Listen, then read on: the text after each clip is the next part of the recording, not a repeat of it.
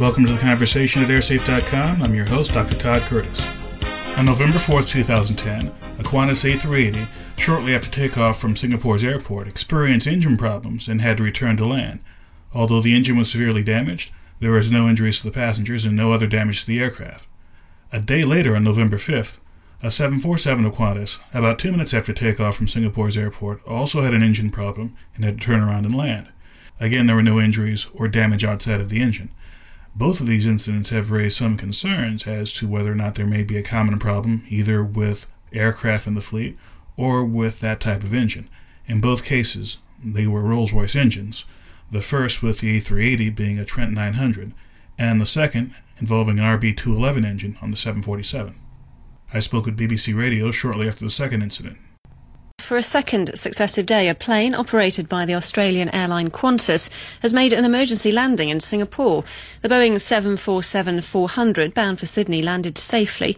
A Qantas spokesperson said that shortly after takeoff, the captain reported a concern about one of the engines.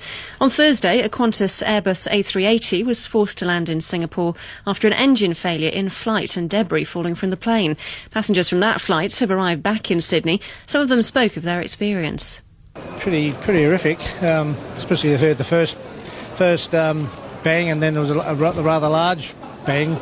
I was I was only sitting about ten feet away from the out the window, and you can see there was. Um, see there was uh, you smell smoke for starters, and uh, but anyway, but all I, I, just want to say is um, I'd just like to thank the uh, staff on board. They were just absolutely just kept you up to date with what was happening all the time. We're joined now by Dr. Todd Curtis, an aviation expert and former analyst with Boeing. Uh, what do you know? What can you tell us about this, this latest incident? Well, there's not much known about the incident. There hasn't been uh, any official investigation, any official report of it. But the one thing that strikes me about these two is that there is one common factor here uh, both aircraft having taken off from the same airport. Now, that's about the only thing that's obviously connecting the two because we're talking about two completely different kinds of engines, even though they are both from Rolls Royce. And apparently, uh, two different phases of flight and perhaps two different modes of failure. Yeah, I mean, Qantas is uh, very famous for having a great safety record, no fatal jet ca- uh, crashes. Uh, do you think that these incidents, uh, two in, in consecutive days, will affect the passengers' perception of that? I, I doubt that because uh, the one big reason this is getting so much attention is that you had, of course, two in two days in the same area of the world, which is highly unusual given the usually high reliability of Rolls Royce engines.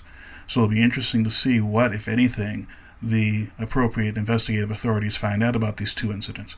Yeah, I mean, what will be happening now to, to investigate just exactly what's happened over the last couple of days?